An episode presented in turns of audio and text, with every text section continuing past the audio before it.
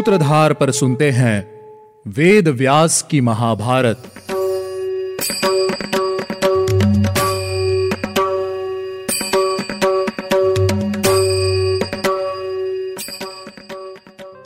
आप सुन रहे हैं सूत्रधार प्रस्तुति वेद व्यास की महाभारत और मैं हूँ आपके साथ आपकी सूत्रधार मान्या शर्मा। आज हम शुरुआत करेंगे हमारे फोर्टीन एपिसोड की। इस एपिसोड में हम जानेंगे कि ऋषि शरद्वान गौतम का वंश आगे कैसे बढ़ा और क्या देव कन्या जानपदी ऋषि की तपस्या को भंग कर पाएगी। एपिसोड को आगे बढ़ाने से पहले चलिए याद करते हैं कि हमने लास्ट एपिसोड में क्या सुना था। पिछले एपिसोड में हमने भीम को मिली दस हज़ार हाथियों की शक्ति के बारे में जाना था।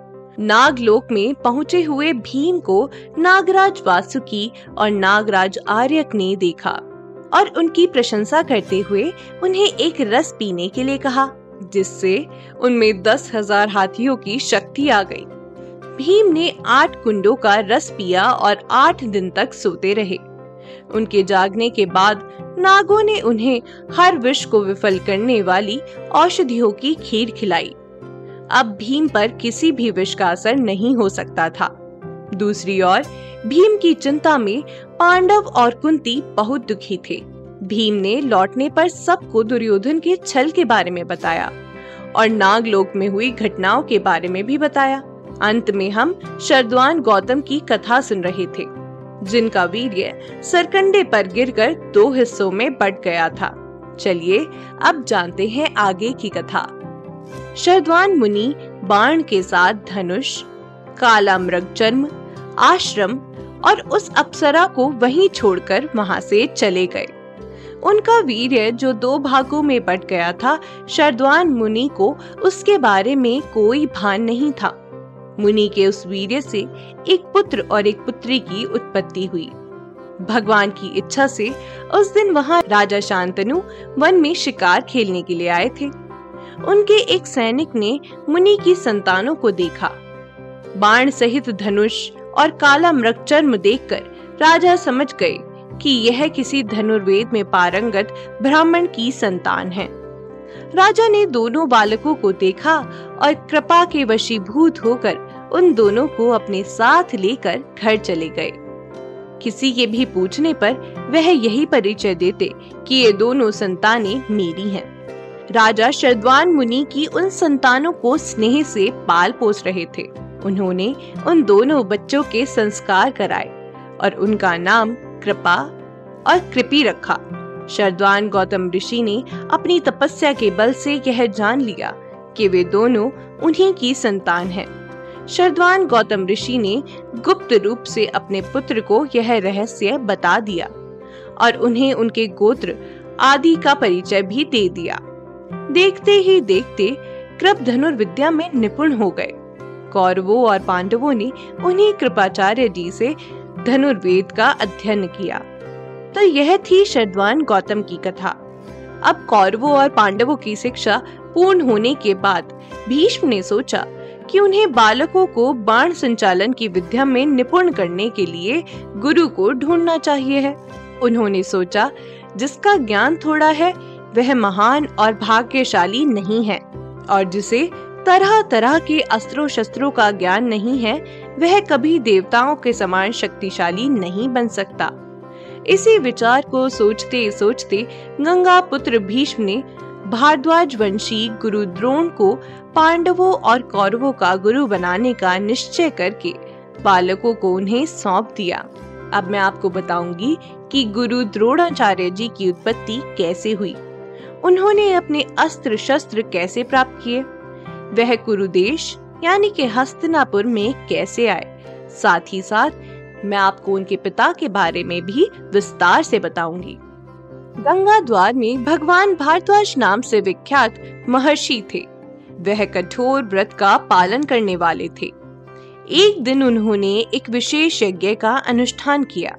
इसीलिए महर्षियों को साथ लेकर गंगा जी में स्नान करने के लिए गए। वहाँ पहुंचकर उन्होंने देखा कि घृताची अप्सरा वहाँ पहले से ही स्नान करके घाट के किनारे खड़ी होकर वस्त्र बदल रही थी। वह रूप और यौवन से संपन्न थी। अचानक उसके वस्त्र खिसक गए और उसे उस अवस्था में देखकर ऋषि के मन में काम उत्पन्न हो गया। ऋषि ने उस समय उत्पन्न हुए उस वीर्य को को द्रोण द्रोण का अर्थ है यज्ञ कलश। द्रोण में रख दिया, तब उन ऋषि को उस द्रोण से जो पुत्र उत्पन्न हुआ, उनका नाम द्रोण रखा गया। क्योंकि उनका जन्म द्रोण अर्थात कलश से हुआ था। आगे चलकर द्रोण ने वेदों और वेदांगों का अध्ययन किया। प्रतापी महर्षि भारद्वाज अस्त्रवेताओं यानी कि अस्त्रों शस्त्रों में श्रेष्ठ थे। उन्होंने अग्निवेश को भी आग्नेय अस्त्र की शिक्षा दी थी।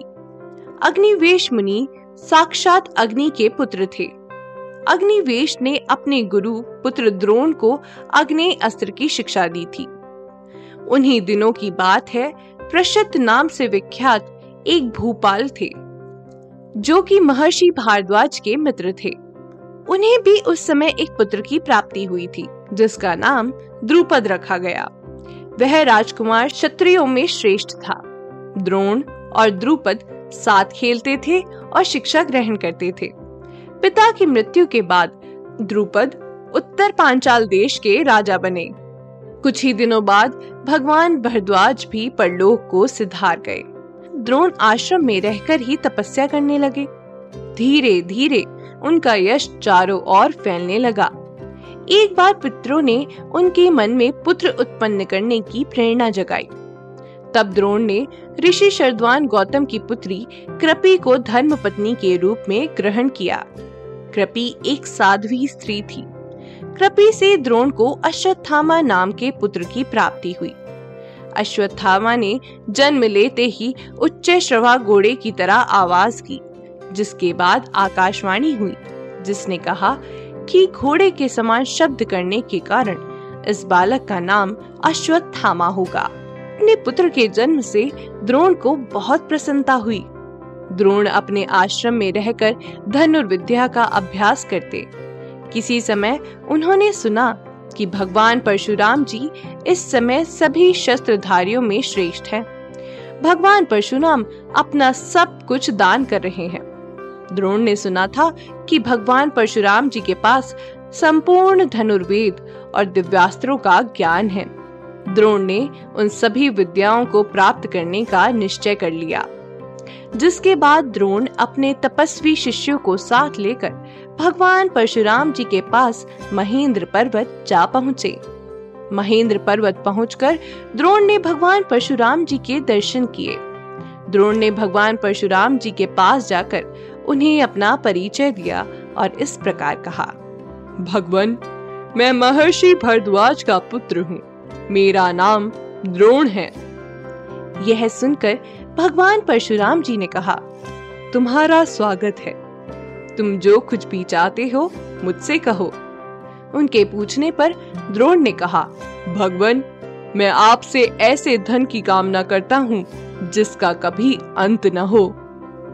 परशुराम जी बोले, मेरे पास यहाँ जो बचा है, वह है मेरा शरीर और बहुमूल्य अस्त्रों शस्त्रों का अविष्ट ज्ञान। द्रोण, तुम अस्त्रों शस्त्रों का ज्ञान और मेरा यह शरीर ही मांग लो। द्रोण ने भगवान परशुराम से उनका अभिष्ट ज्ञान मांगा और भगवान ने तथास्तु कहकर हामी भी भर दी और द्रोण को व्रत सहित संपूर्ण धनुर्वेद का भी उपदेश दिया। वह सारी विद्या ग्रहण करके द्रोण अस्त्रों शस्त्रों की विद्या के पूरे पंडित हो गए और अत्यंत प्रसन्न हो अपने प्रिय सखा राजा द्रुपद के पास गए। प्रतापी राजा द्रुपद के महल में जाकर द्रोण ने इस प्रकार कहा, राजन, तुम्हें ज्ञात होना चाहिए कि मैं तुम्हारा मित्र द्रोण तुमसे मिलने के लिए आया हूँ। द्रोण की यह बात सुनकर पांचाल देश के राजा द्रुपद को क्रोध आ गया। धन और ऐश्वर्य के मद में चूर हुए द्रुपद ने द्रोण का अपमान करते हुए कहा, अरे मूर्ख! बड़े बड़े राजाओं की तुम जैसी दरिद्र और सम्मानहीन लोगों से दोस्ती होती है क्या? समय के साथ मनुष्य जो जो बढ़ता है, उसके मित्र भी बदलते जाते हैं। जिस समय मेरी तुम्हारे साथ मित्रता थी उस समय तुम और मैं दोनों समान शक्तिशाली थे। इस दुनिया में किसी की भी मित्रता हमेशा के लिए नहीं रहती है।